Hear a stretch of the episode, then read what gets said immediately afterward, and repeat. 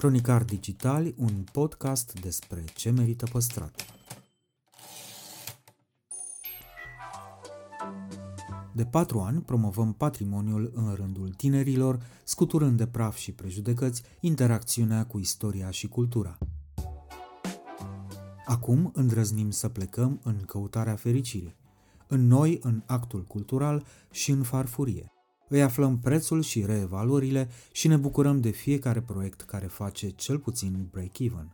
Între Heritage și Cool, invitații, vedete, influencer și experți vorbesc despre propriile preocupări și pasiuni. Ne dezvăluie ce e important pentru ei și ar dori să transmită mai departe, care este relația lor cu patrimoniul românesc și ce înțeleg prin patrimoniu personal, pe chill și fan ca între prieteni. Moderatorii podcastului sunt Cristian Șimonca, a.k.a. blogul Otravă și jurnalista de cursă lungă Diana Popescu, cu noi episoade în fiecare joi. Mergei, mergei!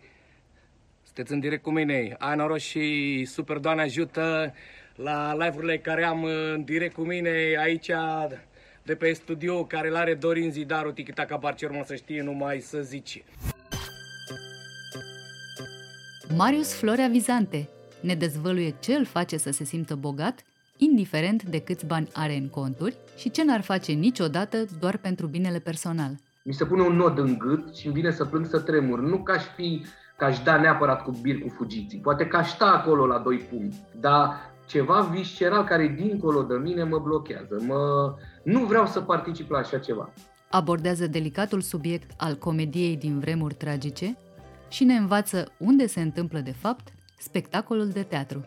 Interviu în secțiunea Patrimoniu Personal, prețul pe fericire. Salutare tuturor! Invitatul meu de astăzi este un om care și-a făcut un obicei și mai mult de un obicei, un job în sine din a-i bucura pe alții. Așa că eu nu pot decât să mă bucur că îl am alături pe Marius Florea Vizante, Bun venit la Cronicar Digitali! Bună, bună, eu tot aspir, știi, la momentul ăla când o să mi se zică doar vizante, știi, gen Madonna sau Michael sau Prince. Dar sună, sună așa pompos degeaba. Deci ai zis tu cum mi-am făcut un job din a-i bucura pe alții, uh, cum să zic, uh, mai degrabă aș zice că mi-am făcut mari speranțe. Eu zic că ești pe calea cea bună, această tânără speranță, cu mari speranțe, e pe calea cea bună, eu zic că e cazul soții tot așa. Da. Domnule, nu pot spune că purtăm discuția asta într-un prezent uh, fericit, dar uh, poate tocmai de asta mi se pare important să vorbim despre fericire și voiam să te întreb într-o primă fază cum te-ai raportat la sentimentul ăsta în ultimii doi ani. Uh, să știi că um, m-am gândit mai des la treaba asta numită fericire în ăștia doi ani. Și cred că de obicei omul când dă de greu începe să se întoarce către el și începe să valorizeze lucruri pe care în condiții uh, mai relaxate le-ar trece cu vederea, știi? Uh, și o să sunt evident ca orice altă banalitate pe care o spune oricine altcineva, cu trei nume, îți dai seama că te fericesc lucruri mărunte, te fericesc uh, chestii pe care de multe ori le consider mărunte, de fapt.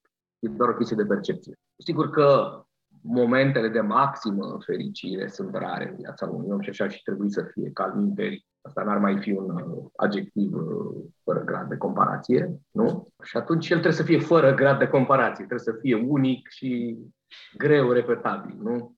În rest, starea de bine sau de mici bucurii care până la urmă adunate și însumate duc așa către o linie. Bă, am avut o viață împlinită, fericită, mulțumită, zic cum vrei. Fericirea așa, eu așa o aud ca un lucru rar și maximal. Mamă, ce cuvânt bun am găsit. Asta, de fapt, știi de unde vine cuvântul ăsta? Uh, mi-a spus mie odată un medic chirurg care a venit la un spectacol și care zicea, eu ziceam, domne, cumva noi ne asemănăm, avem spectacol de fiecare dată. Uh, ne pregătim, ne pregătim și dăm câte un spectacol, că și chirurgul până la urmă tot uh, performează, știi? Și el zice, da, numai că e diferență fundamentală între noi. Care e aia, zice? Uite, vezi tu, spectacolul vostru trebuie să fie maximal, al nostru trebuie să fie optimal. A, frumos la nuanță.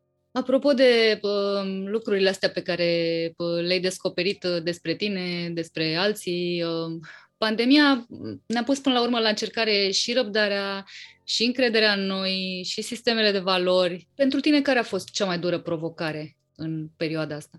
Măi, uh, cum să spun, uh, din păcate am trecut și într-un eveniment nefericit, în sensul în care am pierdut pe cineva din cauza COVID-ului apropiat. Aș fi tentat să spun că um, ăsta a fost cel mai greu moment, dar noi suntem niște animale extrem de empatice, pentru că altfel n-am putea să facem alte personaje, știi?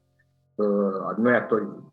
Și atunci empatizez și cu alte tipuri de suferință sau de nefericiri, dacă vrei. Uh, aș putea fi suficient de egoist să spun că a fost ceva atât de nedrept și atât de, de stupid. Am și scris ceva pe tema asta, am un mic, uh, un mic text care se cheamă Povești cu morți degeaba. Mm, dar, de fapt, cel mai greu a fost uh, sentimentul ăla de sufocare dacă cumva nu o să ne mai întoarcem la o așa zisă normalitate. Sentimentul ăla că rămâi fără orizont, fără aer. Pur și simplu, o sufocare și fizică, dar și psihică.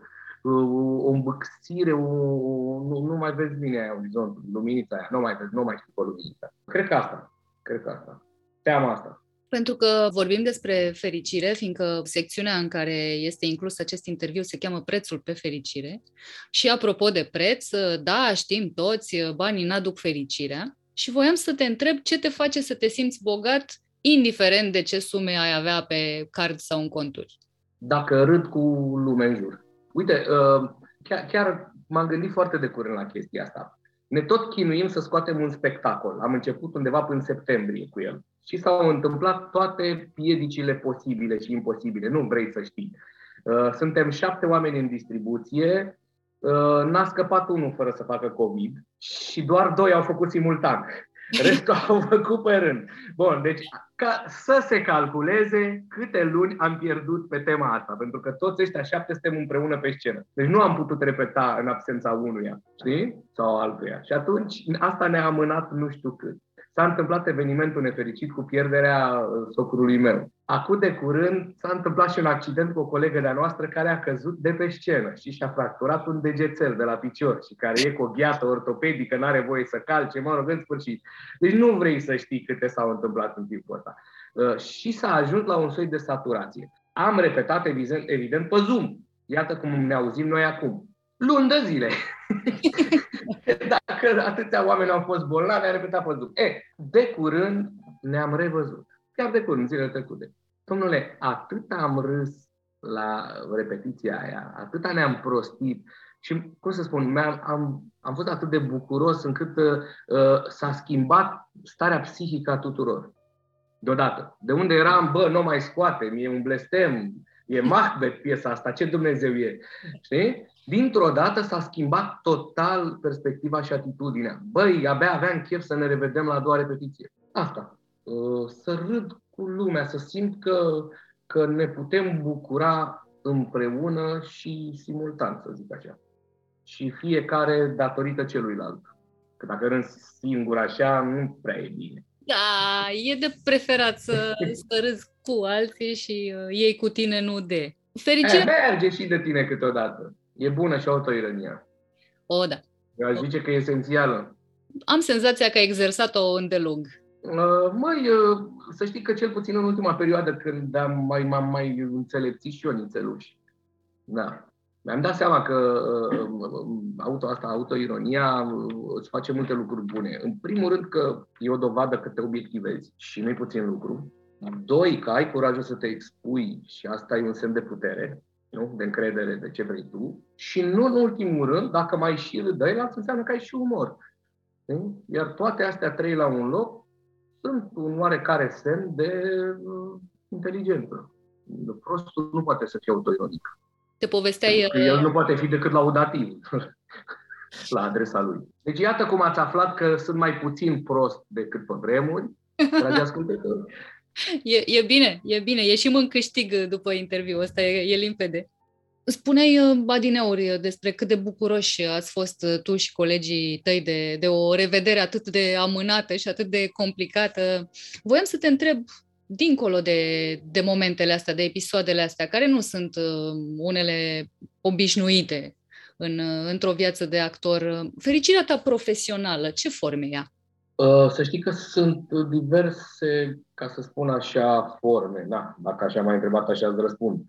Um, am colegi care mărturisesc că pentru ei spectacolul nu e neapărat uh, scopul sau bucuria, ci doar uh, căutarea, cercetarea. Din punct de vedere lexical, așa, noi avem și un cuvânt foarte nefericit pentru activitatea aia pe care o facem până scoatem spectacol, anume repetiție. Nu prea se repetă, ci se explorează, de fapt. Știi? Ungurii, culmea, au, au un cuvânt foarte bun pentru ceea ce noi numim repetiție de teatru, să zicem. Știi? Ei zic probai, a proba, a încerca, a proba, a vedea cum e mai bine. Și cam asta facem și noi. Cercetăm până alegem o formă finală pe care urmează să o repetăm, ca să zic așa, la public. Abia spectacolul e repetiție. Să zicem, da. Deși, mă rog, idealul e să nu fie nici spectacolul repetiția. Uh, ci să fie cam asemănător de fiecare dată, dar de fiecare dată altfel. Însă uh, eu am plăcere și când joc și când repet. Uh, și am momentele astea mici de fericire care sunt diferite. Îmi place să cercetez și sunt foarte fericit când descoper ceva ce n-a existat și nu știam că e, mai ales când descoper că pot eu să fac ceva, că mi este un anume tip de expresie sau de, de uh, transmitere pe care nu știam că o pot face. Uh, adică mă descoper pe mine și descoper și lucruri noi în text, în ce mi-am imaginat eu până atunci despre spectacolul respectiv. Asta este o parte din bucurie. Iar a doua este bucuria aia care nu poate fi obținută decât în timpul spectacolului și care e unică. Nu e la fel niciodată. Chiar dacă ai succes și a doua oară, și a treia oară, și a patra oară la următoarele reprezentații, uh, fiecare bucurie e diferită. Chiar dacă tu spui același, aceeași glumă, nu aceeași poantă, râs cu alții. ai al public. Uh, ei râd altfel. Tu nu o spui identic, pentru că o spui în așa fel încât să ai efectul maxim către cel care te ascultă. Asta o tot repet și o am să spun mereu pentru că aș vrea ca cât mai multă lume să, să înțeleagă. Uh, spectacolul, mai ales cel de teatru, nu se întâmplă pe scenă. El se întâmplă în timpul reprezentației între scenă și sală. Fără public nu e spectacol de teatru. Este doar o repetiție generală, ca să spun așa. E în condiții de spectacol. Dar nu e un spectacol. Spectacolul se întâmplă în aer. Este acel, să zic, închipuit arc energetic, nevăzut, dar simțibil între scenă și sală. Eu așa cred, eu așa fac.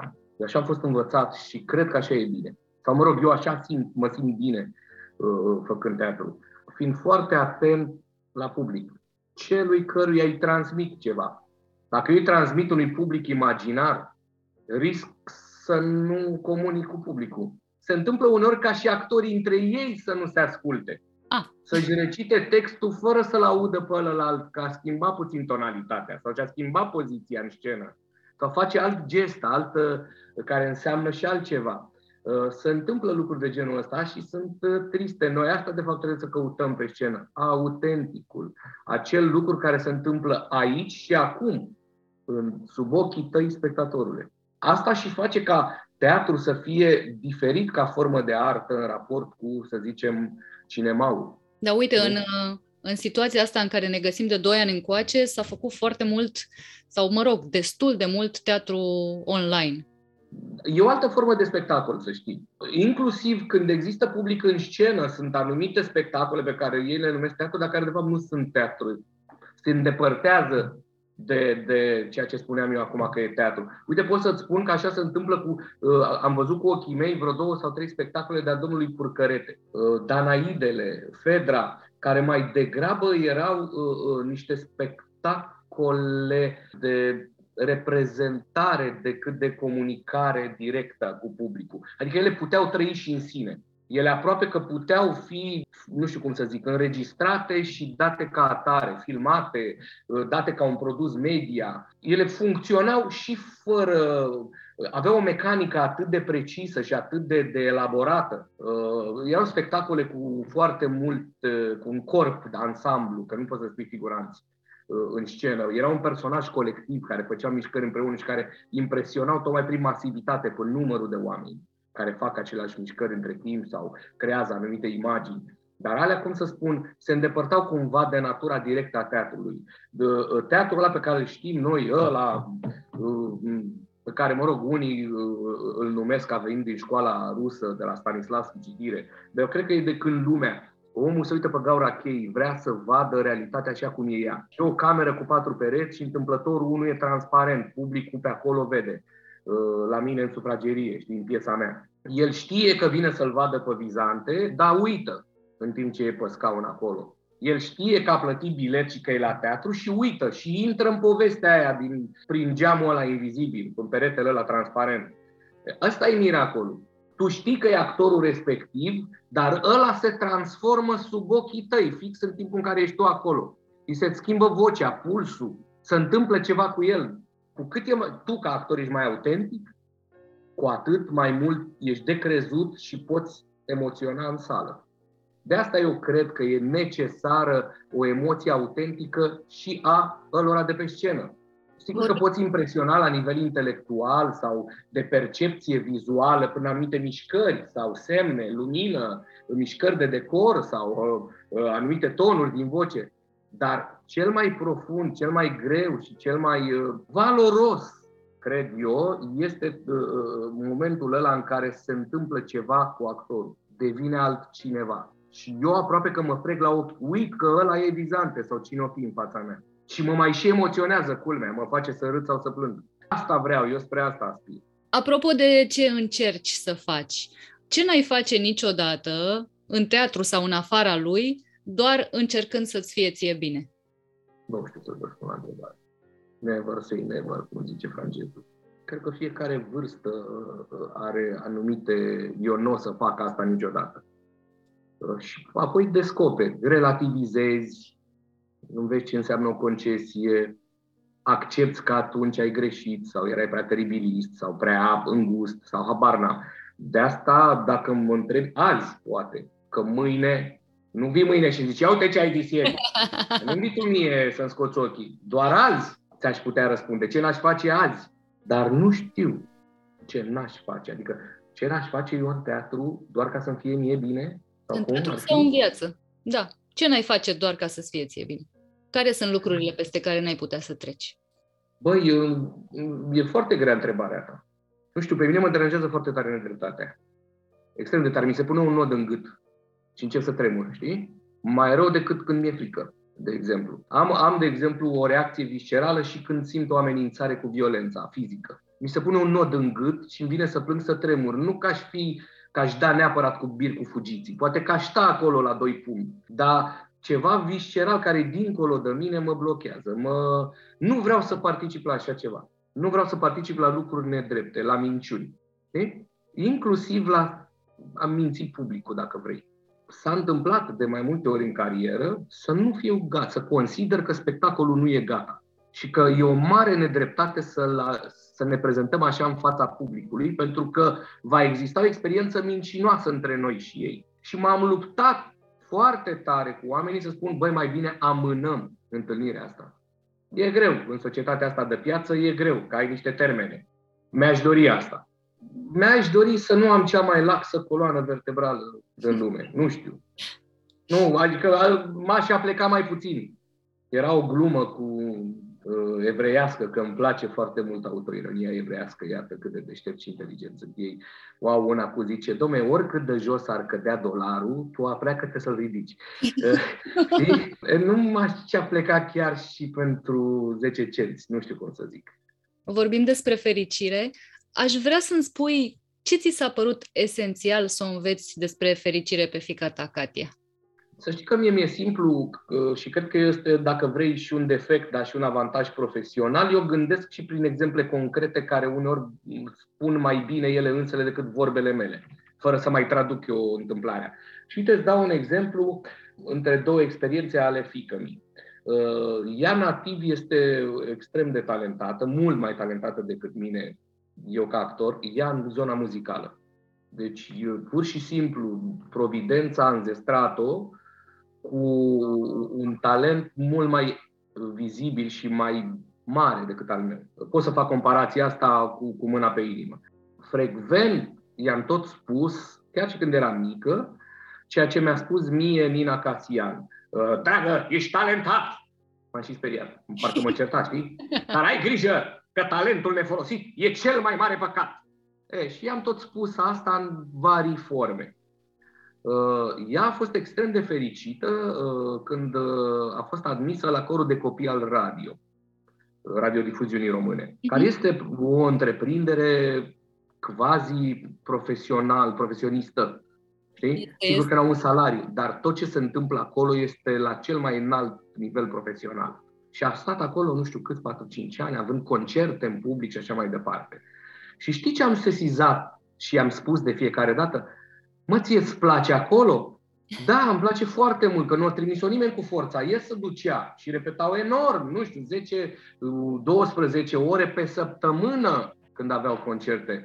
Uh, era în timpul ei liber, era un copil, poate voia în parc, poate voia cu trotineta, bar n-am, nu știu ce voia. E, nu ea se ducea acolo. Dar la spectacol am avut așa tot timpul sentimentul că e foarte atentă și foarte încordată la ce face. Acum, foarte de curând, a avut o cântare ea și cu vocea cu un băiat cu chitara, într-o cârciumioară. Dom'le, și am văzut-o savurând momentele alea, cântând cu ochii închiși și bucurându-se. Și uh, mi-am dat seama că poate și vorbele mele au ajuns unde trebuie, dar că în mod special e foarte important să-l ajuți pe om să-și găsească drumul lui, locul lui, nu să facă ca tine.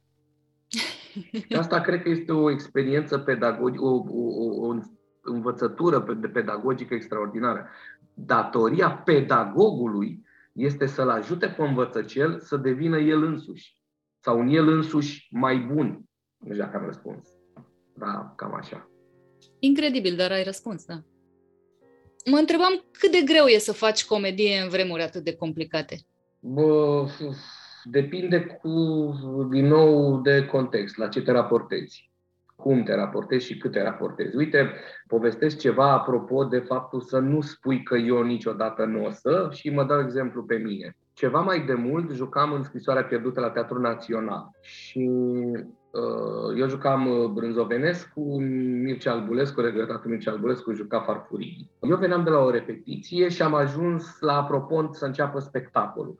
Și am simțit că meșterul Albulescu e diferit față de altă dată juca din, toate, din toți rărunchii, încerca să fie comic, exagerând, dând pe afară, uh, vând cu orice preț să, să dărâme sala de râs. Realmente făcând un soi de overacting. Mă, și mă, mă uitam și nu înțelegeam ce-o fi vrând. O avea pe cineva în sală uh, care, care vrea cu tot din adinsul să-l impresionează în mod excesiv. Nu știu, ceva, ceva nu era ok.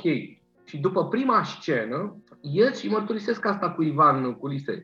Meșterul zic e turbo, bagă turbo, zic, nici nu mai am loc pe lângă, pe lângă el. Și el îmi zice, nu băi, trage de el că tocmai s-a întâmplat un accident cumplit de mașină și și-a pierdut nepoata și fiul sau fica, nu rețin minte acum, în ziua aia. Te rog să mă crezi că mie nu mi-a mai venit să intru în scenă și am privit tot ce s-a întâmplat, că eu jucam cot la cot, ăsta e cuplu nedespărțit, intram tot timpul în scenă cu meșterul, jurându-mi că eu nu o să fac niciodată asta. Că o, un asemenea tip de pierdere, cum să zic, nu merită nimic altceva decât să, să te oprești și să plângi pentru ea. Știi? E, arc peste timp, într-o seară, pe la 10 jumate seara, se prăpădește maica mea, iar a doua zi, la ora 7 dimineața, aveam avion către Spania, unde aveam un turneu pentru românii din Spania cu un spectacol. Erau trei spectacole în trei săli diferite, mari, de sute de oameni, sold out, mulți actori, decoruri, bilete de avion, cazări, în orașe diferite, transport, că acomodare și mai departe.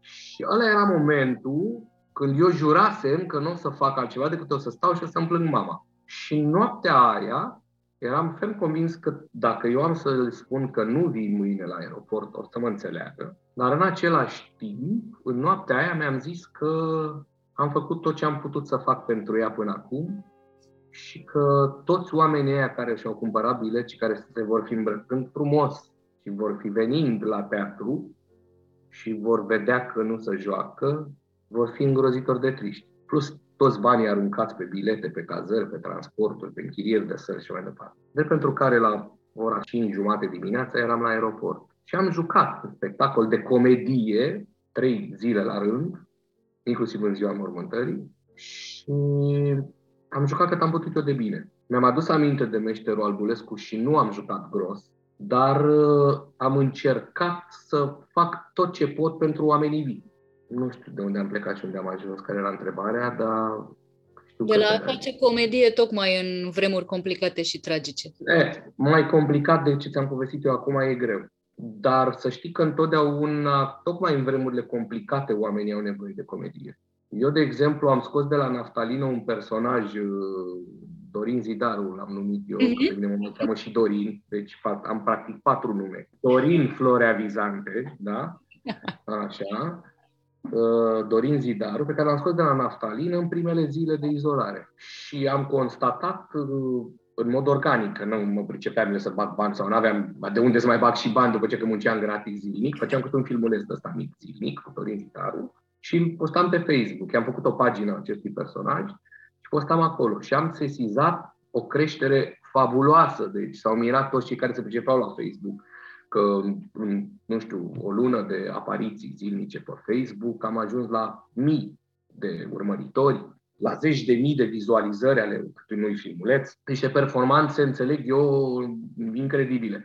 Și nu le-am pus pe seama nemai întâlnitului personaj sau al nemai întâlnitelor mele glume, ci pe nemai întâlnita nevoie a oamenilor de a ieși din frica aia dată de izolare. Abia când e greu, ai nevoie de ceva care să te facă o secundă să uiți. Știi cum ziceam? Eu știu că la vizante, dar uit. E, așa uită și ei pentru o secundă că e izolare, că e pandemie, că e greu.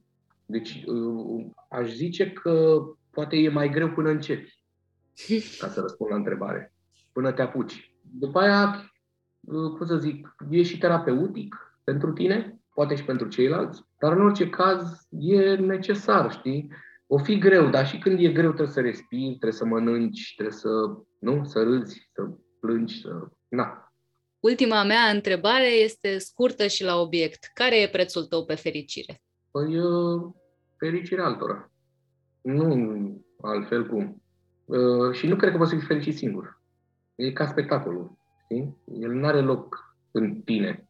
Sigur că și în tine se întâmplă lucruri, dar tu ești fericit pentru că ceva, pentru că cineva.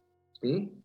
Pentru că al minte ai vedea mulțimi, adică nu mulțimi, ai vedea oameni închizându-se undeva și așteptându-și fericirea. Ar fi așa ca niște mici capsule, știi? Cum sunt uh, WC-urile astea publice, știi? Intri în ele și aștepți acolo până te îți vine fericirea. Uh, nu cred că e așa. Sau poate la mine, nu știu, eu sunt dependent de ceilalți, de, de, de răspuns, de vis-a-vis, de vis-a-vea, cum zice Caragiale. Nu poți să râzi singur nu era bancul ăla cu neagică de la sculărie care a naufragiat cu, nu știu, cu Claudia Schiffer, cu cine vrei tu, zi un ideal feminin, așa. Și evident că după o perioadă femeia cedează, neavând alt uh, mascul în zonă, îi cedează lui neagică de la sculărie. După care a doua zi spune, băi, uh, Claudia Schiffer, te rog eu frumos, hai să ne întâlnim acolo la locul nostru, dar fă și tu bărbat așa, puneți niște ceva la, așa, puneți, uite, niște haine de ale mele și ziceam că tu ești Nelu. Dar ce să fac asta? Te rog eu frumos pentru mine, că uite, m-a ajuns mult pe mine. Bine, mă, fac chestia asta. Și se întâlnește neagică de la scolărie cu Claudia Schiffer în formă de Nelu. Ce faci, măi, uh, Gică, zice Nelu. Băi, Nelule, știi cu cine sunt eu acum? Claudia Schiffer. E, cam aia e. Omule, îți, uh, îți urez să ai cât mai mulți oameni cu care să împarți râsul. Vorba lui Dorin Zidaru, super, Doamne ajută. Iar vouă, oameni buni, vă, vă mulțumim că ascultați Cronicari Digital pe platformele de streaming și pe www.cronicardigital.ro. Sunt uh, Diana Popescu și mă bazez pe voi să puneți preț pe fericire, dar uh, să nu încercați să o obțineți cu orice preț. Foarte frumos!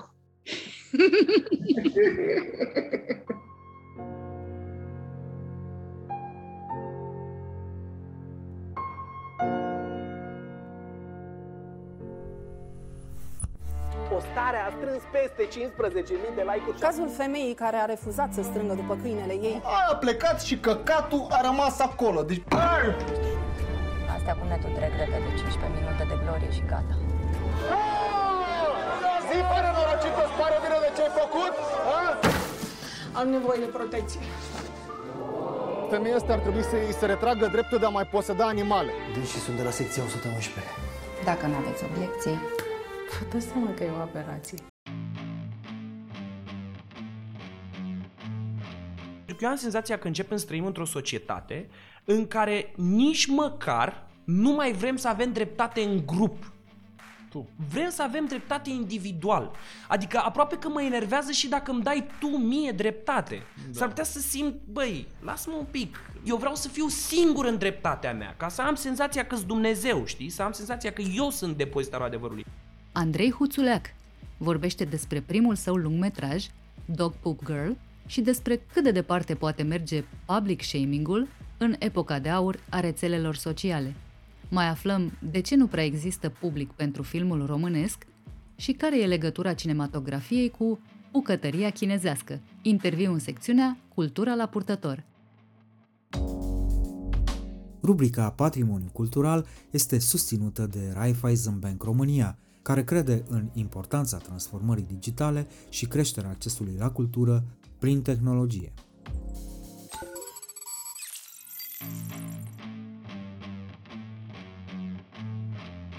A, avem și timp. Bun. Uite că vine Revelionul în 30 de minute. Exact. Se ține anul ăsta Revelionul, că anii trecuți nu, nu s-a mai ținut. Deci, știu că doar Paștele la Constanța s-a ținut la vreo lună de zile că a vrut la părintele. Așa. Nu știi, că l-a făcut el când a vrut el. Adică, mi se pare tare. Normal, normal. Da. Când? Bă, dacă nu se poate, reprogramăm. Mă, da, știi, a zis Mântuitorul, a venit și a zis, bă, la ora cu tare, în Corect. ziua cu tare, nu, că Nu. Paștele oricum e diferit în fiecare an. Adică, de ce nu poate ăla la Constanța să facă el când vrea? Exact, frate. Normal. Nu mai, nu mai trebuie să ținem cont de nimic. Nu mai, mai ales de când s-a schimbat, practic uh, este, um, cum se cheamă, zi, învierea și nu mai există acum a doua venire a lui Hristos pentru că i-a luat fața palma pe care i-a dat-o Will Smith lui Chris Rock. Deci asta mie mi se pare că schimbă complet paradigma istoriei contemporane. Jur. Deci pentru mine când m-am trezit în dimineața aia și am văzut palma, pentru mine mi s-a părut că lumea intră într-o nouă etapă de devenire, frate. Da, da, uh, continuarea biblică e să întorci și celălalt obraz. Exact. Aia e, adică... Să vedem ediția 95 când Chris Rock va sta cu celălalt profil. Adică, ok, s-a întâmplat pe dreapta, dar să vedem și pe stânga Pe cu mine. stânga, exact. Păi nu e așa... Exact, exact. A zis, exact. domne, întorci... Și celălalt obraz. Dar de ce să întorci și celălalt obraz? Păi cum, mă? normal? Băi, dar gândește la o chestie apropo Adică de asta. dacă te doare pe partea asta, dacă te dă, dă, îți dă și aici, nu te mai doare. se Cumva echilibrează, se, echilibrează. amortește Da, toată da, da. faza. Dar gândește-te că eu cred că de asta nu l-a dat Chris Rock în judecată pe Will Smith. Tocmai pentru că a simțit... E creștin. Da, a simțit Da. că dacă va întoarce și celălalt obraz, va capitaliza și mai mult. Nu, nu crezi? Ba da, sunt sigur de Eu am vorbit, adică mi-a, mi-a zis. Ah, ok, Mi-a scris. te-a sunat, nu? Mi-a scris, da. A sunat pe fix la... Ok, mi-a, ok. Da, a căutat acolo un număr de telefon la pagina Aurin alea. Da, da, da, da. da. Dar cum, cum ți se pare treaba palma? asta cu palma. Băi, vorbesc serios. Eu când m-am trezit dimineață, jur că o să pară că e un argument de nebun. Dacă m-am trezit dimineață, în dimineața aia de după Oscaruri, am avut senzația aceluiași tip de șoc cultural pe care l-am avut copil fiind când au fost atacurile de la 11 septembrie. Deci faptul că cineva într-un spațiu public, la un eveniment televizat internațional, îți dai seama, cel mai urmărit eveniment, bine, probabil că în ultimii ani nu mai e atât de urmărit Da, cât nu, era. nu e ca și cum e cerbul de aur, da. Exact, da, dar deci e un ultra mega mare eveniment, faptul că cineva, mai ales care e din meseria asta, care e o meserie care te învață să keep up appearances, să te porți frumos, să apari într-un loc, să fii pozitiv, să nu fii Debbie Downer pe unde te duci, unul care vorba ta, apropo ce spuneam mai devreme înainte să dăm rec, uh, care a făcut toată viața comedie și este perceput ca, pe un om, ca un om jovial, uh, easy going, așa, se ridică și îi dă o bucată comediantului de pe scenă care a făcut o glumă despre nevasta lui. Care glumă, fie vorba între noi, acum sigur că despre asta putem discuta la infinit, dacă gluma a fost bună, proastă, agresivă sau mai puțin agresivă, băi, dar gestul în sine de a lovi pe altcineva, mai ales un entertainer, mai ales când ești la rândul tău un entertainer și înțelegi mecanica lucrului, mi se pare că oricât te-ai supăra, exact cum ai spus tu înainte să dăm rec, e ca și cum Giovanni Becali s-ar duce la Club 99 să-l bată pe Costel. Adică asta și înțelege eu cumva, știi? Adică, exact, da. Bă, dar de ce ai gluma aia cu... da. Plus că mi se pare că e, adică dincolo de toată nebunia asta, cumva ești actor, adică știi că nici nu vreau să mă gândesc dacă aș ar face roastul lui Will Smith, știi? Ce Mamă. glume ar trebui să faci. Mamă, mamă. Uh, ești înalt. ești înalt și drăguț. Da, da, bravo, ok. Următorul, cine? Costel, tu ce glumă ai cu... Da, Băi, da. Un băiat foarte de treabă. Extraordinar, da. Bă, deci pâinea lui Dumnezeu. Exact. Deci am vorbit cu el, m-a ajutat mult, mult de tot. Da, mă, nu-i mai puțin adevărat că omul cred că a avut un moment de meltdown. Nu cred că e... Adică, sigur că el va fi definit în funcție de gestul ăsta mult timp de acum încolo și e și normal să fie așa. Asta e percepția publicului, trebuie să fie aware de asta când lucrezi în domeniile astea. Dar cred că așa uman, cred că a avut un moment excepțional în sensul rău al cuvântului, un moment, adică nu, că nu-l caracterizează ă, treaba asta, dar oricum a fost teribil de nepotrivit și cred că și-a, mă rog, și-a stricat imaginea mult timp de acum încolo, din păcate. Și totuși, apropo de asta, Uh, backlash-ul nu mi se pare atât de intens cât mă așteptam. Nu, nu sunt la curent, n-am urmărit foarte tare reacțiile Nici eu n-am urmărit, dar nu mi s-a părut. E, da, mi s-a părut că e așa, undeva la, mai sunt 2-3 care zic că nu, că nu știu ce, cu violență, dar nu... Și treaba asta care iar mi se pare extrem de perversă, uh, cei care argumentează um, cu, cu, cu ideea că, bă, totuși, și-a apărat femeia, frate. Hai, da, bravo, mă. a ieșit din bârlog și a zis, băi, dai până aici, deci glume cu femeia, adică exact. poți să faci cu mine, cu nu știu ce, dar glume cu femeia, cu femeia nu, nu, nu. frate. Nu. Cu feme- era ca la, nu știu, că la fotbal când era, era fără bombe. Adică să nu dai tare sau ceva. Exact. Dai fără bombe, da, da, da. apăra bă, la portar într-un picior, la un moment dat când erau mai puțin pe teren sau ceva. Ăsta făceam tot felul de reguli de astea ca să, ca să fie mai ușor să fie mai ușor. Lumea. La un moment dat, bă, are rost să mai venim? Nu. Hai că stăm acasă, să câștiga voi cu 2-0, e ok. Verde. La masa verde, da. Așa da. și cu asta. Și bă, trebuie să zic că la, când te duci la un și la stand-up sau la asta, bă, n-ai voie glume cu homosexuali, cu femeia mea, copii, vecini, rude de la țară, bătrâna aia de, și-a vândut mașina în Germania. Exact. Adică exact. fiecare să categoriile astea care se, na, A, În rest, orice. Orice, orice. Da. Braște, da, testoase, da. oricând poți face. Dar știi ce sunt curios apropo de discuția asta? Ce are de zis Ricky Gervais despre asta, frate? N-am văzut dacă a avut vreo reacție. Nici eu n-am Dar văzut. el care a fost tot timpul atât de acid și atât... Sigur că, ok, pot să argumentez că umorul lui e un pic mai smart, e mai nu, e foarte personal, parcă nu atacă așa persoane, ci categorii, nu știu cum să zic. Dar, mă rog, whatever. Mi se pare uh, complicat.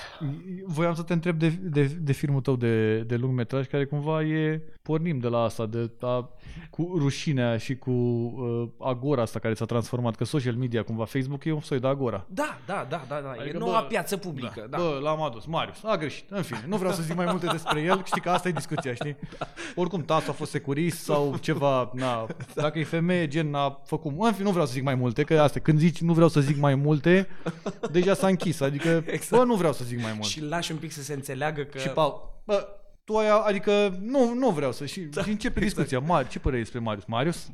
Păi da, nu, nu e întâmplătoare discuția, pentru că, într-adevăr, Dog Poop Girl, uh, debutul meu în lungmetraj, uh, vorbește în principal despre asta. În, în principal vorbește despre cât de tare se poate inflama societatea de la un post. Dovadă că și noi ne-am inflamat acum de la o filmare. Acum, mi se pare o filmare mult prea importantă ca să nu te inflamezi de la ea, numai că societatea se mai inflamează și pe filmări mai puțin importante, cum e povestea filmului meu, care e bazat uh, pe o poveste reală, care s-a întâmplat în Corea de Sud în 2005, atunci când uh, o femeie s-a urcat în metrou din Seul cu câinele ei, câinele a făcut caca pe podeaua metroului, femeia a refuzat să strângă, nu știm de ce, Atâta o să spun despre ea. Nu știm de ce. Uh, da, da. Despre femeile din Corea de Sud nu vreau să zic mai mult. Deci, nu, rost, nu vreau să zic mai mult. Nu, exact. că dacă încep, știi cum e. Dar nu știi că așa e. Dacă încep, ce dracu mă, dacă încep, ce se întâmplă? Adică... Exact. Uh, a făcut uh, caca câine pe podeaua metroului. Femeia a refuzat să strângă, nu știm de ce. A fost fotografiată de o tanti care la momentul ăla făcea blog, dacă îți mai amintești tu. Blog, ceva vremuri, vechi, ceva vechi.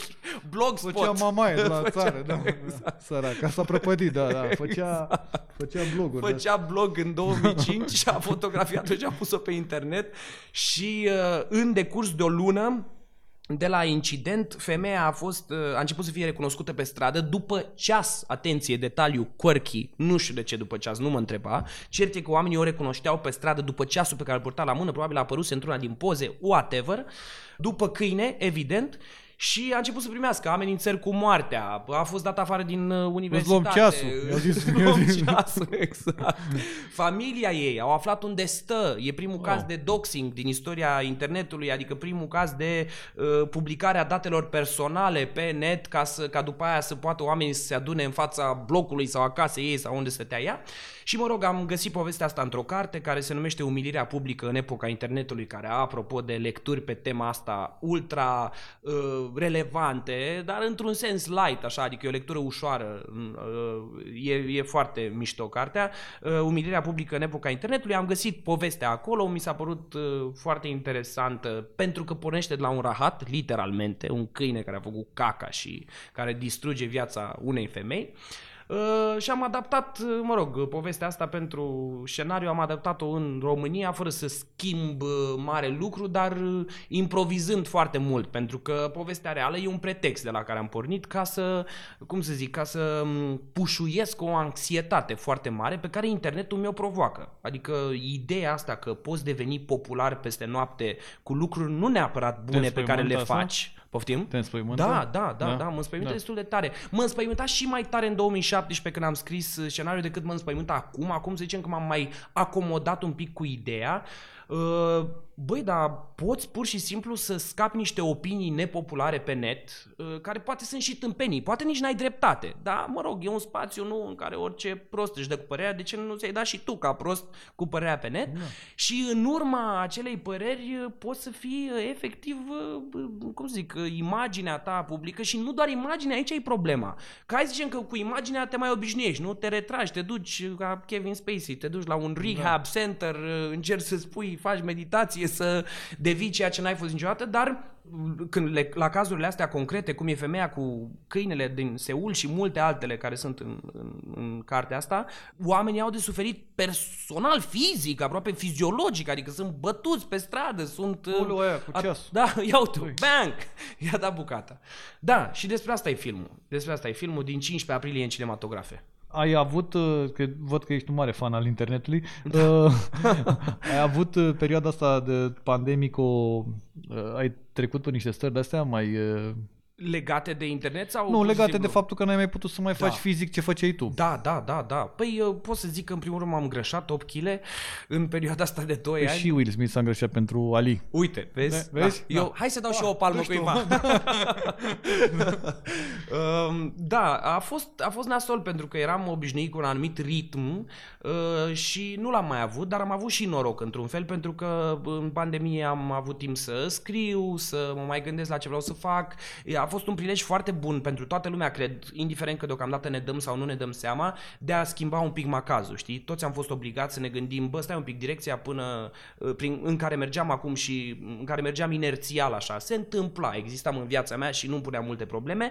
Acum am un prilej, un cadou, a fost totuși un cadou extraordinar, chiar dacă greu de dus, să ți se oprească viața un pic și să ai timp să te gândești dacă ce faci tu chiar e relevant, dacă ce îți propui să faci mai departe merită să-ți propui sau mai bine te re- reconsideri opțiunile și variantele pe care le ai și cred că pe termen lung să știi că orice criză cred că e un lucru foarte, foarte bun. Deși de trăit per se n-a fost uh, tocmai ușor sau plăcut, Plăcut, decât da. în primele trei luni, când am făcut binging, Harry Potter, Lord of the Rings, uh, tot ce vrei, am luat de la capăt tot și l-am terminat încă o dată. Dar uh, uh, pe lângă faptul că ți-a lipsit teatru, uh, chestiile astea pseudo internetico, deci s-au mai încercat, te-au prins cumva, ți-a plăcut ceva? Știi, da, trenduri, live-urile, trendurile țuca, astea, da. țaca-paca, de-astea. Țaca-paca, Am- Caterinca. vezi noi doi băieți aici care pe o bancă, știți că avem spectacole live. Nu, dar acum pentru că trebuie să fac promovare la Dog Poop Girl, mi-am instalat TikTok, frate. Și e prima oară, jur, pare că sunt N-am, un nu știu. bătrân din Da. așa, dar n-aveam până acum TikTok. Băi, ce se întâmplă E acolo? bobă. Cred, am auzit că este- eu mai primesc, n-am, nu mi l-am instalat, dar am niște chestii care mai vin de la niște prieteni. E nu ceva poți rău. închipui. Da, deci sunt nu. niște live-uri, niște oameni care vorbesc și culmea e că Bă, nu, Cineva îi ascultă, nu? Sau ce? nu vorbesc singur, da?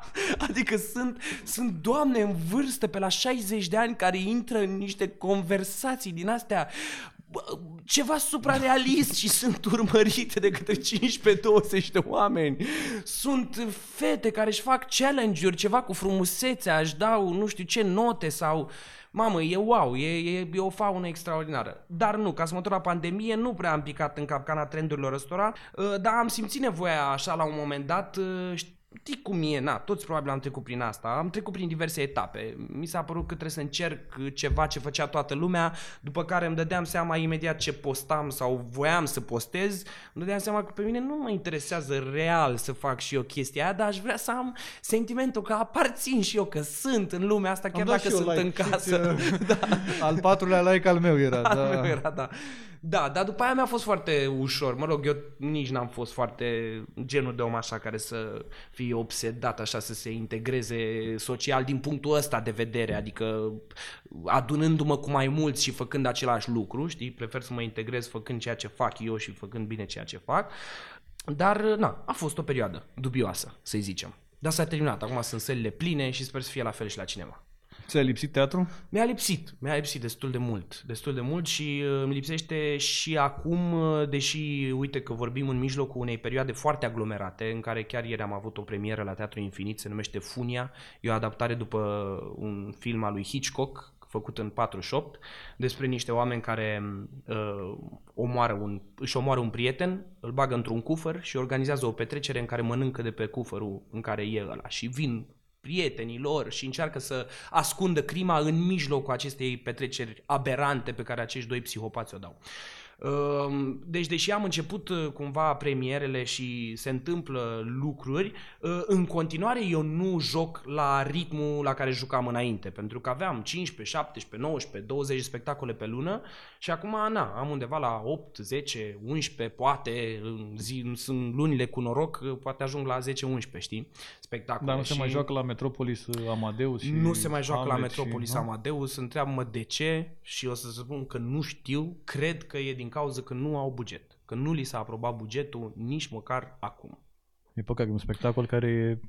Sunt mai multe spectacole pe care le aveam acolo și care nu se mai joacă. Zboiul de și... asupra unui cuib de cuci, da, nu ce mai da. era? Amadeus, Amadeus. Amadeus. Unui uh, cuib de cuci, Hamlet, uh, Colivia cu nebune, care era hit, adică era, erau foarte bine vândute, veneau, veneau oamenii, se bucurau de ele. Nu se mai joacă.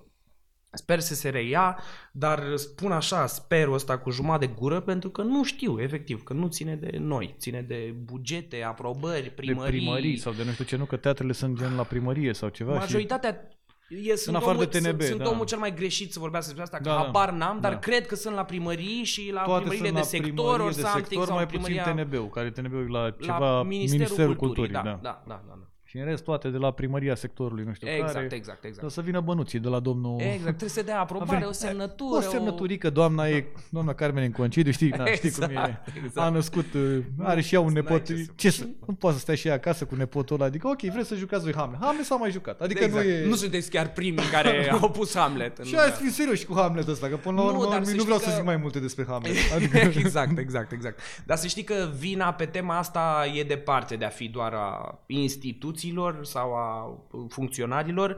Uh, Gândește că și noi suntem o tagmă de oameni care nu prea vorbesc. Iar eu, dacă vrei, sunt un soi de exponent al oamenilor care nu vorbesc pentru că nu-mi place isteria, urăsc. E atâta isterie pe Facebook și atâția oameni care aruncă cu acuze în stânga și Da, în dreapta, ăla e prost, ăla e ba nu, ba măta, ba tactu, ba tu, ba ăla, încât mi se pare foarte greu să găsești un ton just pe care să aduci o acuzație argumentată unui sistem, să zicem, hai nu unui om, felului în care funcționează niște lucruri. Uh, dar Ăsta e motivul pentru care eu nu sunt destul de implicat în viața cetății, să zicem, știi? Uh, Pentru că pur și simplu mi se pare că sunt atât de mulți oameni care au nevoie să urle unii la alții, încât pur și simplu nu vreau să fiu nicio gașcă, nu vreau să fiu, nu vreau să urlu la nimeni. Aș vrea să stau să mă uit la Lord of the Rings, dacă se poate, știi? și aici urma replica aia. Sunt interese mari la mișto. exact, sunt interese Nu vreau mari să la zic mai multe că sunt... Da. uh, Dar și mie mi se pare că sunt, adică e împărțită toată treaba asta în, uh, nu știu, gen, na, văd și eu pe Facebook. Ăia care nu știu ce, dar ăia care nu știu. Dar mi se pare că nu e niciodată, în, ca în orice domeniu, cred că în România, nu e ceva care să zică, hai mă să facem noi împreună, să ne adunăm, Marius cu Vasile, cu Nelu și cu Marian și să facem noi ceva. Totul e, ba ăla, ba nu, dar l-ați văzut pe ăla, dar Băi, eu am fost în... uh, f- Fac o paranteză foarte scurtă. Am fost cu uh, Dog Pup Girl anul trecut la zilele filmului românesc la Chișinău și, uh, mă rog, filmul a beneficiat și de un turneu așa prin Republica Moldova în mai multe săli. Și după proiecția de la Chișinău am avut o discuție cu publicul.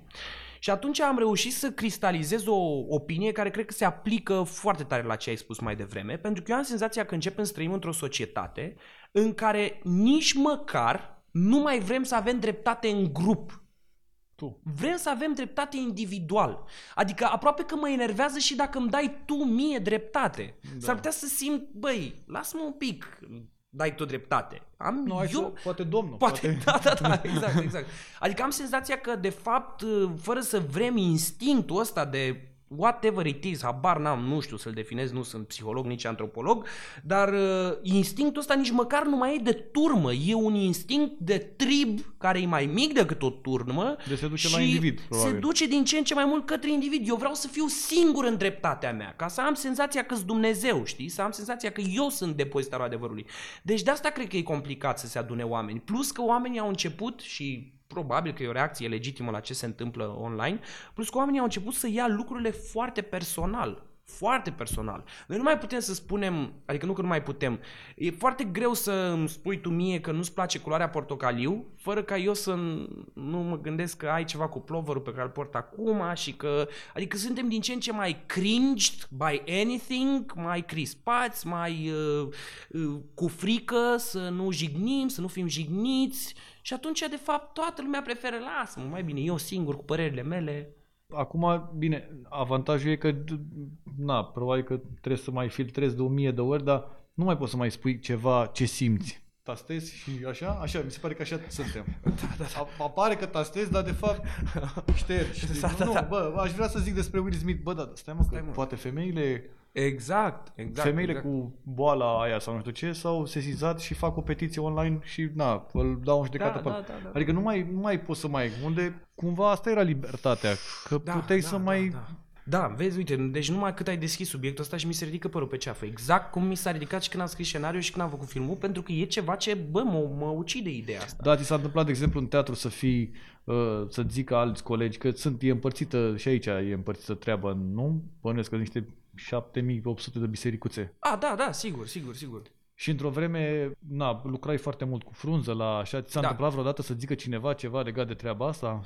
Păi, Altă bisericuță, Da, bisericuța... da, da, da, da, da, da, dar nu mi s-a întâmplat să-mi zică direct, sincer, dar Păi nu, atitudinile direct nu astea e. le simți. Da, așa atitudinile cum- astea le simți. Uh, Odată că noi acolo aveam o trupă care era foarte închegată și nu aveam timp fizic să facem alte lucruri, pentru că de la un punct încolo, la început nu era așa, dar când am avansat în echipa asta, făceam foarte mult timp, repetam foarte mult timp. Vara o repetam toată, după aia toamna jucam ce repetaserăm, se adunaseră multe spectacole. Nu aveam, uh, și dacă am fi vrut să facem colaborări în afară, Da, n-ai nu fi era avut posibil. De la un fizic punct încolo timp. nu mai era timp Da. fizic. Și lumea știa asta. Era clar că știa. Dar în continuare erau persoane care alegeau să interpreteze asta ca pe o atitudine sectantă, că ce făceam Sunt noi ei acolo. Ei sunt ei acolo și fac nebuniile lor. Sunt pe... Securiști, da, da. Exact, da, da, da, da, da, da, da. Uh, Deci da, am avut, m-am, m-am, m-am confruntat cu, cu chestia asta, dar eu oricum tot timpul am fost foarte egoist din punctul ăsta de vedere profesional.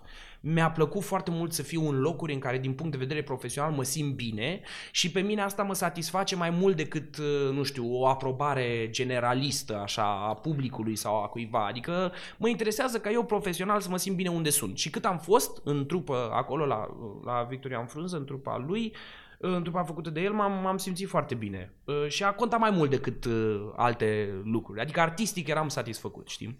Da, ai nevoie de confirmările astea? Nu de confirmări artistice. Am nevoie. Adică să vină cineva să mă vadă Nu, de într-un rol. confirmările astea. Să-i placă și lui Vasile și lui Marius și Nu lui... poți pe Te toată doare în- lumea, da, nebunești, ok. n-ai Da, da. cum, o iei razna. Eu am nu, o vorbă că dacă te trezești dimineața cu gândul să-i împaci pe toți, mai bine te cuci la loc. Exact. Adică Te nu are odihnești. niciun, nu ai niciun rost. Adică, bă, azi ce trebuie să fac? Trebuie să-i împac pe Marius, pe Da, Violeta, pe... Nu, hai că mă culc. Da, și gândește că noi ca actori ne și confruntăm cu asta, că actorul e o structură de pleaser.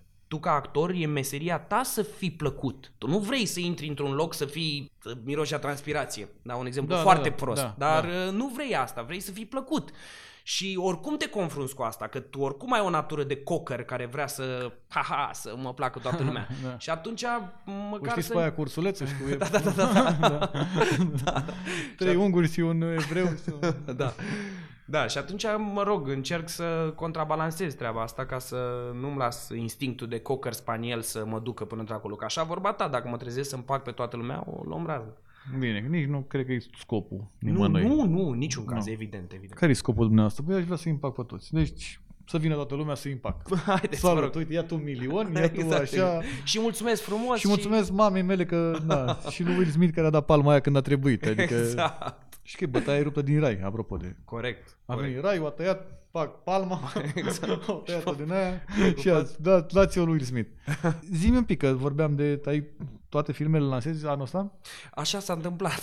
așa s-a Bună ziua, întâmplat. următorul film, deci Uh, tot luna asta. Nu, așa s-a întâmplat pentru că uh, în pandemie am filmat Copacul Dorințelor Amintiri din copilărie, care e acum în cinema în timp ce vorbim, pentru că a ieșit pe 25 martie uh, și s-a întâmplat să iasă foarte aproape de Dog Poop Girl, care iese pe 15 aprilie, pentru că au fost niște ani în care noi nu am putut să dăm drumul acestor filme. Și acum, na, s-a deschis poarta cerului și a început să curgă din ea toată... Deci domnul Huțulea care are șase filme, deci îl dați-le acum, Dați-le. ianuarie, februarie, martie. Nu, dar să știi că bă, am primit întrebarea asta și au fost discuții și înainte de lansarea de la Copacu și înainte de lansarea de la Dog Poop Girl, băi, oare ar fi mai bine să așteptăm? Pentru că realitatea e că nu e o perioadă foarte bună pentru lansa filme. Numai că iarăși aici e o decizie Dar foarte... când e perioada aia bună? Uh, Septembrie? Nu, sau când? Octombrie? Acum, acum, în Acum secunda nu. Asta, nu e o perioadă bună, nu doar că vorbim de filme românești, care oricum au un public așa și așa din cauza prejudecăților multiple și tra Bună ziua, e film românesc. totuși. Ah, Mie mi s-a întâmplat. Da, da, cred. Da, am cred. fost la mall, la Vitan, acum nu știu câți ani, la toată lumea din familia noastră și mi-a zis, știți că e românesc, nu? Da, cred. Dar știi de ce spun asta? Pentru că li se întâmplă să iasă gherțoi în sala de cinema Știți că, aoleu, și era zică, românesc. Păi de ce Ah. nu mi-ai zis, bă, că e românesc? Jur, am știu povești one Da? da? de la oameni. Ah, da, da, da, da. da, Deci li se întâmplă să iasă oameni și atunci când dai peste un spectator recalcitrant, vrei să Bună ziua, românești. E românesc ca să nu se supere omul. Bă, ăsta e, nu, nu știu să discut despre de ce am ajuns aici și care e t- situația în care și felul în care e perceput filmul românesc, dar asta e situația. Eu spuneam că e o perioadă proastă pentru că lumea, nu numai că oricum, e, știți, e film românesc, ă, este și toată perioada asta, cu ce s-a întâmplat cu pandemia, ce se întâmplă cu războiul, toată lumea anxiată, palma pe care a dat-o Will Smith, nu mai are Toate nimeni palmele, chef. da, Uh, Plus că fiecare întrebare pe care o primești când faci o postare pe net despre din 15 aprilie în cinematografe Dog Poop Girl este de fiecare dată aceeași întrebare. Da, pe Netflix când? Oh, oh. Noua, nou, noul trend, înțelegi? Da, pe Am Netflix trăit-o când? pe asta la, când am mai lucrat cu Cristina Iacob la selfie și prima întrebare era, dar gratis pe internet când e? Da, da, Păi e în cinematografe. Păi da, gratis pe internet, adică Da. e foarte greu să explici omului că, adică, băi, în spatele unui film, adică zici niște băieți, tu când te duci să iei pâine, dai bani, nu? Da. Așa și cu asta, gen, în spatele unui film sunt niște, adică trebuie să-i dai bani și lui ăla și lui ăla și lui ăla. Da. Dar tu când ai descărcat tot internetul dintr-un singur buton într-o secundă, S-a terminat moca, distracția, da, cum da, să explici lui ăla Da, e o, e o discuție foarte complicată, pentru că, pe de altă parte, ei dacă au avut de trei ori niște experiențe foarte proaste la un film românesc, din diverse motive, pentru că ăla n-a fost marketat corespunzător, pentru că uh, nu erau ei publicul țintă, pentru că era pur și simplu un film prost, etc., etc., e foarte greu să faci, să, să-l mai convingi a patra oară. Și asta chiar e o chestie tragică, fac o scurtă paranteză, am fost la un spectacol de teatru, evident nu o să-i dau numele, uh, care era un dezastru. Mă de crezi că așa se spectacol. numește, evident, nu o să-i Evident, dau nu o să-i nume. dau numele de... La Teatru Constantin Tănase. da. Am fost și am văzut un spectacol de teatru extrem, teribil de prost. Nu că prost, ceva sub pământ SRL, deci ceva o prostie Da. da. in, incredibilă și incurabilă și în spatele meu era o doamnă care râdea cu lacrimi zicând sunt 14 ani de când n-am mai fost la teatru, nu-mi vine să cred că prima mea experiență e prostia asta. Și nu mai poți să o aduci înapoi în sală. Dacă ea după 14 ani, în care oricum a avut o reticență de a intra într-o sală de teatru, intră și vede o prăpastie de spectacol, e foarte greu să o convingi că există și teatru bun.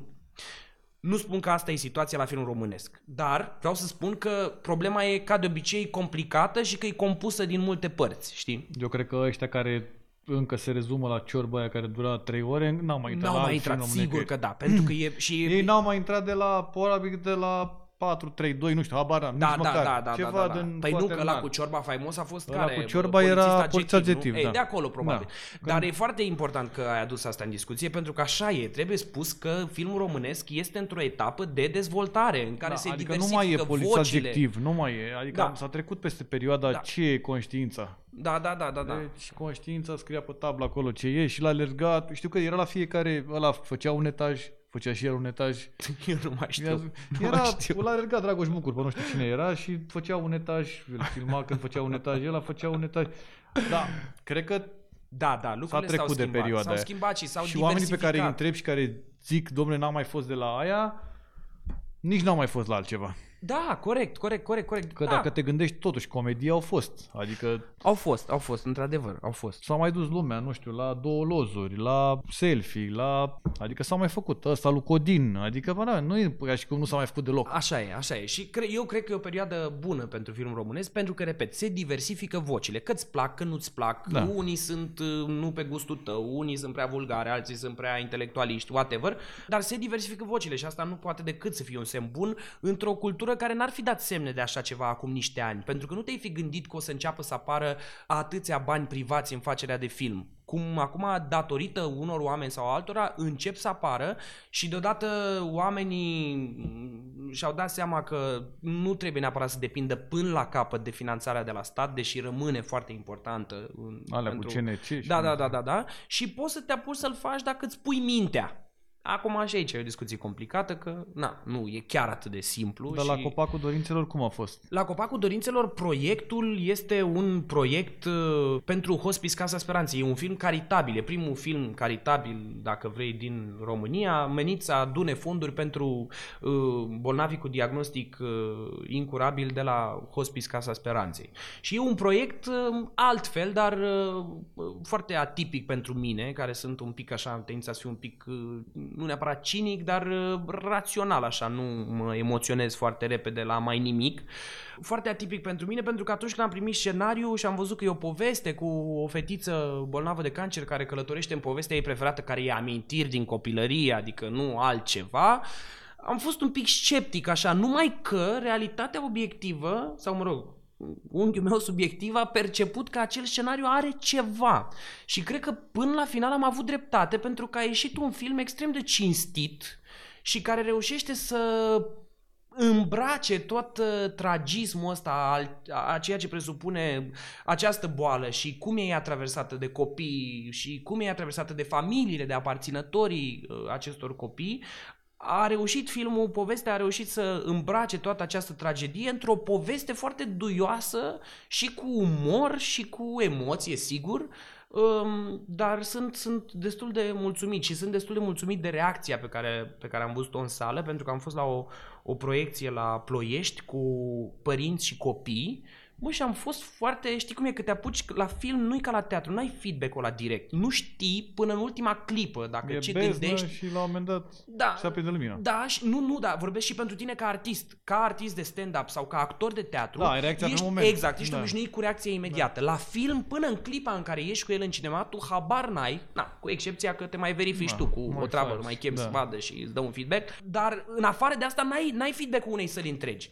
Ei, și la Ploiești când am fost și am văzut proiecția de la Copacul Dorințelor cu părinți și copii, adică publicul target pentru acest film, am avut bucuria să văd că funcționează. Adică porțiunile care erau pentru copii erau pentru copii și funcționau, părinții și ei se emoționau la părțile care erau pentru ei și cumva se umpleau unii de la alții pe principiul vaselor comunicante și filmul mergea până la capăt. Nu, ce să zic, e interesant, e de văzut. Filmul a intrat în cinematografe în, la final de martie, nu? Uh, A intrat în ce- Copacul Dorințelor, da, a intrat la final de martie, pe 25 martie. Banii din uh, merg la... Banii merg, banii din încasări Banii din complet, încasări merg complet. către Hospice Casa Speranței, toți banii. Tare. Toți banii, da, da, da, da. Și pe 15 aprilie ai altă, adică ai premiera la... La Dog Pop Girl, Dog da, Pop Girl. da. Și pe lângă asta, la teatru, ai Păi, zis să ai la 7-8 teatru- spectacole, n-ai ca Mario Manole 24 pe zi. Da, n-am, n-am, Da, n-am. na. Asta Da, e, nu s-a putut. atâta s-a putut la mine. Atâta s-a putut, pas cu pas, Da. știi cum e, n-ai cum să o iei. Um, Da, am scos premiera asta la Teatru Infinit, Funia, uh, adaptarea după Alfred Hitchcock. Acum repet un spectacol la Național, o, la Teatru Național, o adaptare după Părinți și copii de Turgeniev, uh, scrisă, mă rog, de un autor irlandez, Brian Friel, se numește. Un text foarte interesant, sunt foarte curios cum va fi primit, așa că e E un text de actorie mai fines, așa, dar și de idei. Și apropo de ce zici tu, știi, filmele cu ce e conștiința. Mm. Spune. Dar e foarte interesant de văzut așa. Sunt curios cum reacționează publicul nostru la textul ăsta, că mai ales după perioada asta în care oamenii au stat foarte mult în casă, o altă problemă și cu cinemaurile, apropo de ce vorbeam mai devreme, de ce nu vine lumea în cinema, că nu e doar legat de filme românești, că și filme americane în România în ultimele săptămâni au dat, uh, au, au dat gherle, uh, se întâmplă pentru că înțeleg din piață că există o sălbăticie cu care oamenii vor să petreacă și să iasă afară și să se ducă ah, în cluburi și să meargă în parcuri și să facă paranghelii și să petreacă în grupuri mari, să se întâlnească, să vorbească. Și efectiv știu de la patroni de localuri că efectiv nu mai fac față pe da. weekenduri, adică nu mai fac față. Cred că fie de oameni care vorbesc singuri pe stradă. Da. Bă, am ieșit să vorbesc singur pe stradă. Băi, na, nu vorbești cu nimeni? Nu, nu, nu mă interesează. Vreau să vorbesc singur, deci fii atent. Da. Știi bancul cu evreu și cu ăla. Adică Da, probabil că e de înțeles. Ei, și de asta mă întreb și de spectacol. Eu cred că ăsta. de pandemia asta am scăpat cum am scăpat pe fizic. Cred că la căpățână, la mai avem nenic, multă vreme de acum încolo. Păi niște... poate să calculeze cineva, iartă-mă că da. tot revin la asta, dar poate da. să calculeze cineva cât din pandemie l-a făcut pe Will Smith să dea palma da. aia. Bă, dacă Deși nu era e... pandemia, dar ar fi tare să iasă asta, să zică. Bă, Pare rău, dar pandemia. Da, Am vorbit exact. cu psihologul meu și mi-a zis pandemia. Pandemia, nene. Da, pandemia Caterini. uh, da, și, și cred că mai e și asta că nu mai... Și cum e, că înainte intrai, nu aveai niciun fel de problemă la cinematograf sau și acum probabil că te gândești, bă, dar stai că stânga-dreapta mai e cineva, nu? Mă gândesc. Eu nu, nu sunt știu, genul ăsta de om, nu sunt, dar probabil da. că sunt oameni care se gândesc la asta. Și repet, aceeași problemă e și la teatru uh, și asta era panica cu, cu spectacolul ăsta, cu adaptarea după părinți și copii, mă rog, dramatizarea după părinți și copii de Turgeniev, că nu știi dacă există neapărat spectatori care să-și dorească să vină în sală și să se uite în gura ta în timp ce dezbați marile probleme ale lumii. Deși ele sunt interesante așa dacă le iei la bani mărunți, sunt niște gânduri acolo, niște confruntări de idei, de principii, de nu știu ce, dar cred că vine no, să... Da, adică mie să nu vină unul să zică, băi, lasă-mă, băi, dă drumul la țanca uraganul. Nici când s-au deschis clubul la Herăstrămă, lasă-mă cu ce mă, turghenii, mă, ce, unde Tur... ai jucat ăsta? La, exact.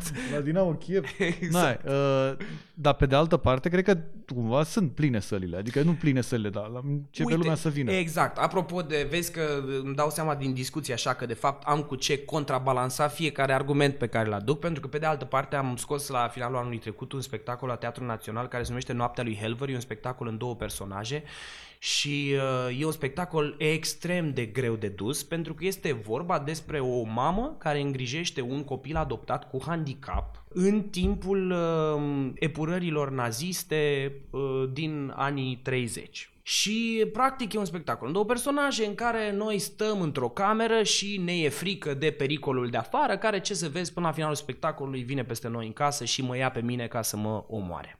Deci nu e ca la conul Leonida, doar bate la ușă. Nu doar da. bate la ușă, ci și intră. Și intră, și da. intră exact. și am avut tot așa, când am făcut spectacolul, vorbeam și cu joci? regizorul, cu Amalia Ciolan. Cu Amalia. Și uh, vorbeam și cu regizorul, cu Matei Lucaș Grunberg și amândoi cumva fiind, uh, vezi, doamne, niște oameni mai uh, tineri, conectați la Zeitgeist, cu uh, problemele noastre, ne gândeam sincer dacă e nevoie sau dacă lumea va veni la un asemenea text. Și vreau să zic că sala e plină. Sigur că nu avem de umplut, e bine de spus ca să nu părem că ne facem statuie, e bine de spus că avem de umplut doar o sală de 140 de locuri, dar chiar și așa e plină non-stop, non-stop și oamenii la final lăcrimează și se emoționează și aplaudă și fiecare care iese din sala aia spune, băi, e totuși un spectacol greu de dus, greu de, de digerat și totuși vin, ceea ce da. înseamnă că există o nevoie de a te confrunta și cu lucruri mai puțin plăcute, știi? Dar cred că nu e Cred că nu e lucru la care răspunzi reflex. ales. Adică dacă te întreabă cineva, bă, vrei să mergi să bei un cocktail în Herăstrău sau vrei să mergi să vezi noaptea Bă, lui vreau Helver? ceva, vreau o dramă, ceva. Unul să-mi vorbească despre existență, despre asta, Da. despre... da. Numai că în momentul când omul intră în sală nu-i mai pare rău. Știi, asta e interesant. Adică nu cred că pleacă cineva de acolo gândindu-se, bă, aș fi putut să merg să beau un Nu, Mă cocktail. dai seama, deci 24 de lei cocktailul cu alea am dat aici. În fi, nu vreau să zic mai mult. Da, ai asta, că eu auzeam asta, una dintre... Dom'le, filmele românești toate sunt cu drame, cu de-astea. Nu mai vrei să mai vezi, mă.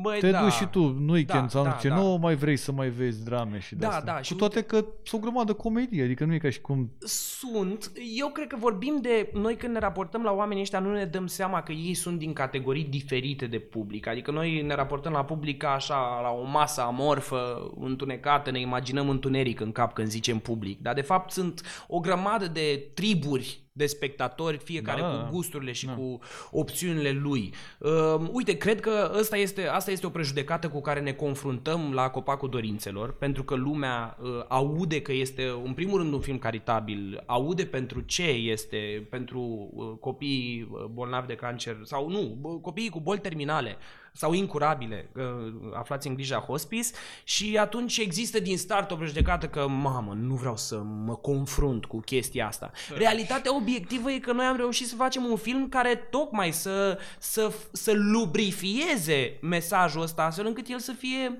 și plăcut și ușor de înțeles, dar și emoționant, evident. Uh, Sper să nu fie o prejudecată cu care să mă confrunt la Dog Poop Girl, pentru că ăsta e o comedie neagră și mă aștept ca... Și nu că mă aștept, sunt sigur că omul, nu știu dacă va râde cu lacrimi, dar în mod cert va zâmbi cel puțin la anumite momente um, și mă aștept să fie un pic mai ușor de convins oamenii să, să vină în sala de cinema, pentru că, iată, e acest cuvânt răsunător, comedie. Să râde, să râde. Să râde, da. S-a Poftiți. râs, s-a, în fine, s-a râs. S-a da. râs, da. S-a și dat, s-a și S-a luat. și adică, luat, exact. Dar asta e în continuare. Sunt, și sunt o grămadă de comedii, sunt o grămadă de oameni care au făcut comedie și cumva cifrele sunt, adică, da, începe lumea să vină Da. doar când auzi că nu e, dacă când auzi că e ceva, păi, e un film serios, cu nu știu ce. Știi că mai era asta cu filme de festival, știi că era... Da. Bă, e film de- Prejudecata asta, E nu? film de festival, n-are rost. Da, dar știi că, de exemplu, te, sunt situații acum în care te- îți recomandă și iar mi-e greu să spun că nu e legitimă recomandarea, îți recomandă promotorii comerciali să nu pui pe afiș că filmul tău a fost premiat Păi într-un da. festival, Da. pentru că sperii publicul. Ceea ce eu pot să accept că e o problemă. Adică înseamnă că s-a creat o paradigmă în care niște oameni... Domne, a luat, nu n-a luat, nu, nu, nu, nimic, ești nebun, luați-le astea. Nu sunt ale noastre, le-am luat de acolo, că N-am le-am luat- găsit în gară. Eu n-am era- luat premiu, doamne, Nu, frate, dar cum ferește. mă, că te-am văzut când ai... Nu, nu. Nu, nu, nu, Ștergeți pozele cu mine când am luat premiul. Exact. A, e de rău acum. Uh, E de rău pentru, iarăși, pentru o anumită categorie de Da. public. Uh, Pentru că, iarăși, na, da, e, e, e o piață complicată, abar n-am. Na, eu cred că în continuare lumea intră la pă, recomandări și pe de-astea și pe genul comedioare americane, nebunii de-astea, Da, nu? da, da, Care dar nu eu e un cred- lucru rău. Să știi Nu e că, rău, uite, și dar nu e repertoriu, dacă, dacă tu vrei să faci un teatru, de exemplu, acum, într-o comunitate care n-a mai avut teatru până acum, va fi foarte greu să-i aduci în sală la hoții de Schiller. Sunt și Mi- eu de asta. Mi- Mi-e greu mie să-l citesc și sunt din profesia asta, sunt, lucrez în domeniul ăsta și mi-e greu mie să citesc hoții de Schiller sau chiar și Hamlet, deși la Shakespeare aș avea niște rețineri că mi se pare că e un autor destul de smart încât să fi făcut o dramaturgie uh, appealing, știi? Da, mă, mergi cu dineu cu proști peste Da, tot. adică e normal când vrei să pornești un public pe care nu-l ai. Tu nu ai un public de film românesc. Asta e realitatea. Cum s-a stricat el, cum s-a ajuns aici, nu știm, habar n-avem. Oricum nici Dar- nu contează. Da, nu mai contează. Dar e greu să vrei să-l, să-l, să-l, să-l convingi cu filme de festival. E normal să-l aduci în sală cu filme pe care să le înțeleagă uh, mai repede și mai ușor. E normal să vrei să faci asta și după aia, dacă ar fi, cum să zic, dacă ar fi un mastermind în spatele întreg, întregii industrii de film românesc, care ar putea să fie mastermind-ul finanțatorul, CNC-ul, da? care ar putea să gândească lucrurile un pic mai pe lung, da, mă rog, whatever, Uh, dacă ar fi un mastermind uh, în spatele demersului ăsta, poate că ar ști să organizeze lucrurile în așa fel încât să recucerească publicul de film, ca apoi, sigur, să-i poți da și filme de festival și el să le consume cu un oarecare interes și să zică, bă, da, sigur, nu e my cup of tea, știi? Dar înțeleg bine ce a vrut să zică autorul ăsta aici. Nu-mi place ideea sau nu sunt de acord cu modul de expunere, dar asta presupune să ai un public alfabetizat. Ori dacă tu n-ai un public alfabetizat și te superi după aia că nu vine la filmul tău de festival, și asta mi se pare o problemă, că tu nu ai public pentru filmul ăla. Nu? Că nu a participat da, nimeni la creșterea lui. Te aștepți să știe să citească, dar el săracul i-a dat alfabetul Pentru că n-a deloc, avut nu cum i l-ai să dat. învețe, N-a avut n-a de avut cum unde, să da. învețe. N-a... Și de asta e o nevroză și de asta e și, Și aici. cred că nici nimeni nu e răbdător cu... Nu, nu, nu. nu. cu asta. Și culmea că sunt, e, e această, adică mie mi se pare că asta e condiția. Așa se cere, nu? Sau ce? Da, da, da. Deci sunt aceste două opinii. Publicul e prost sau, bă, Asta, Asta vrea. e cerere, da, asta, asta vrea, vrea, asta îi asta dăm. Nu, nu, nu că publicul e prost. E, e o extremă a oamenilor care fac artă și care zic nu sunt Elita, înțeles, da, mă, da, nu da, mă da. înțelege. N-am, n-am. Eu o fac oricum pentru cei puțini, nu mă... Ceea ce iarăși mi se pare un discurs atât de ipocrit pentru cineva care lucrează în domeniile astea, că nu cred că s-a apucat niciun poet odată să Bă, vreau scrie să o fiu necunoscut. poezie. Vreau să fiu necunoscut. Da, și să zică, bă, aș vrea să, Să mă nu mă citească citească patru nimeni. oameni, aș Patru vrea, oameni, da. pentru că e, pentru mine e important ce simt eu când scriu. Mă rog, whatever. Deci e jumatea asta care uh, zice că nu înțeleasă și și cealaltă jumătate care înțelege perfect publicul, e înțeleasă perfect de public, dar nu îi oferă niciun pic mai mult de Altceva, atât. Îi dă doar burger sau uh, și n-avem, mi se pare că n-avem calea asta de mijloc în film românesc de pui cu cării. Nu știu cum Da, să zic. da, adică da, poți să da. mănânci pui cu cării și e foarte bun. Nu trebuie să mănânci doar burger sau doar uh, nu știu. Fine dining, nu știu de Exact, care. Da, exact. da, da, Poți să da, da. mănânci un chinezesc cinstit, știi? Dar și la asta, în, în orice, e doar alb și negru, nu există gri sau Da, ceva da, în da, genul ăsta. da. Și la asta, ori ești pro, nu știu ce, ori ești contra, dar la modul... Gândește-te că filmele americane cult care au crescut dragostea poporului american, dar și a celorlalte popoare pentru film, sunt filme de mijloc. Nu sunt filme de... Home Alone nu e un film de Oscar. Și hai că poate Da. dau un exemplu scos din... E, poate e prea important exemplu. Dar, uh, nu știu, uh, uh, National Lampoon's uh, Vacation, alea cu Da, Chevy Chase. da, da, da. Alea sunt filme care au făcut... Sau Back to the Future. Ăla nu e un film de Oscar. Dar Da, da, nu e da, niciun da. film prost. E un Așa film, este un film pui cu cării. Adică e un film de mijloc, cu o temă interesantă, flashy enough, dar și cu niște momente de sensibilitate care să te agațe Da, sufletește. și l-ai vedea oricând, în orice... Exact, da. e un evergreen. Da. N- Și Noi copil, nu, și- e, nu putem să spunem că avem în industria românească de filme evergreen-uri din astea. Filme la care vrei să revii după ani și ani să zici, băi, mi-a lăsat așa o stare bună, aș vrea să-l revăd. Știi? Și, da, mă rog. Probabil Da. că sunt. Probabil, probabil că sunt. Probabil că sunt.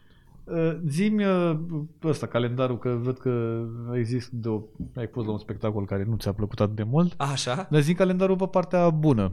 La ce să meargă lumea să vadă? Băi, o ce ai întrebare văzut mișto și... foarte bună. O întrebare foarte bună. Și spre rușinea mea, am mai zis asta de fapt, nu spre rușinea mea, nu prea merg la teatru. De asta e și păcat și pentru mine când cineva mă convinge într-un final să merg la teatru și dau peste Ah, o... Ești că ăla a fost, am văzut. da, da, da, da, da. E la cu polițistul cu ciorbă. Da. Da, în recomandări, recomandări, recomandări. Bine, oricum nu se mai joacă. Dacă e ceva care a fost acum 2 ani, nu se mai joacă, deci oricum s-a închis. La revedere. Nu știu, mă, eu te invit la spectacolele mele pe care le fac eu, Da. în care joc Pentru că eu. eu sunt cel mai pentru că tare eu și sunt restul cel mai Dumnezeu cu bun. mila. Și nici nu vreau să mai joace alții cu, pe scenă cu mine, pentru că eu sunt cel mai bun și n-am nevoie și de vreau absolut să nimic. fiu singur acolo. Tu a prins becul, tu îl stingi, n-ai Exact. nevoie de cabinieră, n-ai, nu se trebuie absolut nimic. Exact. Și la intrare tot tu dai biletul, că Exact. na, tu dai cel mai bine bilet. Exact. Și oricum nu vreau niciun spectator. Nu vreau niciun spectator. Eu asta de-aia am făcut teatru, să nu vreau pe nimeni în sală. I-am zis. M-a întrebat mama și mi-a zis, bă, ce- vreau să fac ceva ce să mă vad. Dar dar stai mamă singur în cameră sau ceva din ăsta. Exact. Nu, eu vreau să scriu pentru... E ca trupele alea, știi, care sunt din... uh, Și noi suntem underground. Mi-a plăcut melodia asta, aveți să o dăm la radio. Nu, nu, Nu, nu. Păi ce vrei mă să zică deci fanii nu- mei că m-am vândut? Da, da, exact. M-am vândut, asta e, da. M-am vândut. Păi dar, pana mea, cum? Păi nu, nu e, dar nu de-aia te-ai apucat ca să fii underground. Underground tot timpul, adică... Nu, băi, da, e interesant ce spui. Uh, E fix chestia aia. Eu când am plecat prima oară din Galați și am venit la București, după trei luni, pentru că am venit să fac actorie și fără să vreau după trei luni de stat în București, mai degrabă nu de stat în București, ci de mers la facultate, am început să-mi pierd accentul. La Galați se vorbește cu di, cu pi, cu ce faci, de unde vii, nu știu ce. Și eu, când m-am întors de la București la Galați, vorbeam clar. Și Ah. toți colegii mei de Deci liceu mecherit, au te-ai zis, vândut. băi, ce faci, mă? Da. Păi ce ai uitat cum se zice? De ce, nu, de ce nu Pi- vorbești cu mine normal? Îmi ziceau, de ce nu vorbești cu mine normal? Și, pen, și uh, eu atunci am simțit pentru prima oară presiunea asta a grupului de a te trage, nu, nu, da, da, da, nu de a te trage înapoi, dar de a te ține Da, în țar acolo. cu ăla ca Da, să ne simțim da. toți în siguranță la oaltă, nu S-a pleacă dus ăla unul la de București, nebun. În fine, nu vreau să zic mai mult. Ai pierdut și accentul în trei luni de zile. Exact. Ca Mă, dacă unul de care- bună e asta că nu vreau să zic mai multe, nu m-am Dar gândit merge la niciodată. orice, absolut da, orice. Și sunt interese mari la mijloc tot la fel. Au venit ăștia și nu au luat gunoiul nici azi. Sunt, Sunt interese mari la mijloc. Pâinea s-a scumpit, sau benzina s-a scumpit benzina. Băi, sunt interese mari. Mari la mijloc. În fine, nu vreau să zic mai multe, că nu are rost. Adică îți mulțumesc foarte mult că ai Și eu vrut să mulțumesc, fii la... m-am simțit foarte bine. Aici, da. În fine, nu vreau să zic mai multe.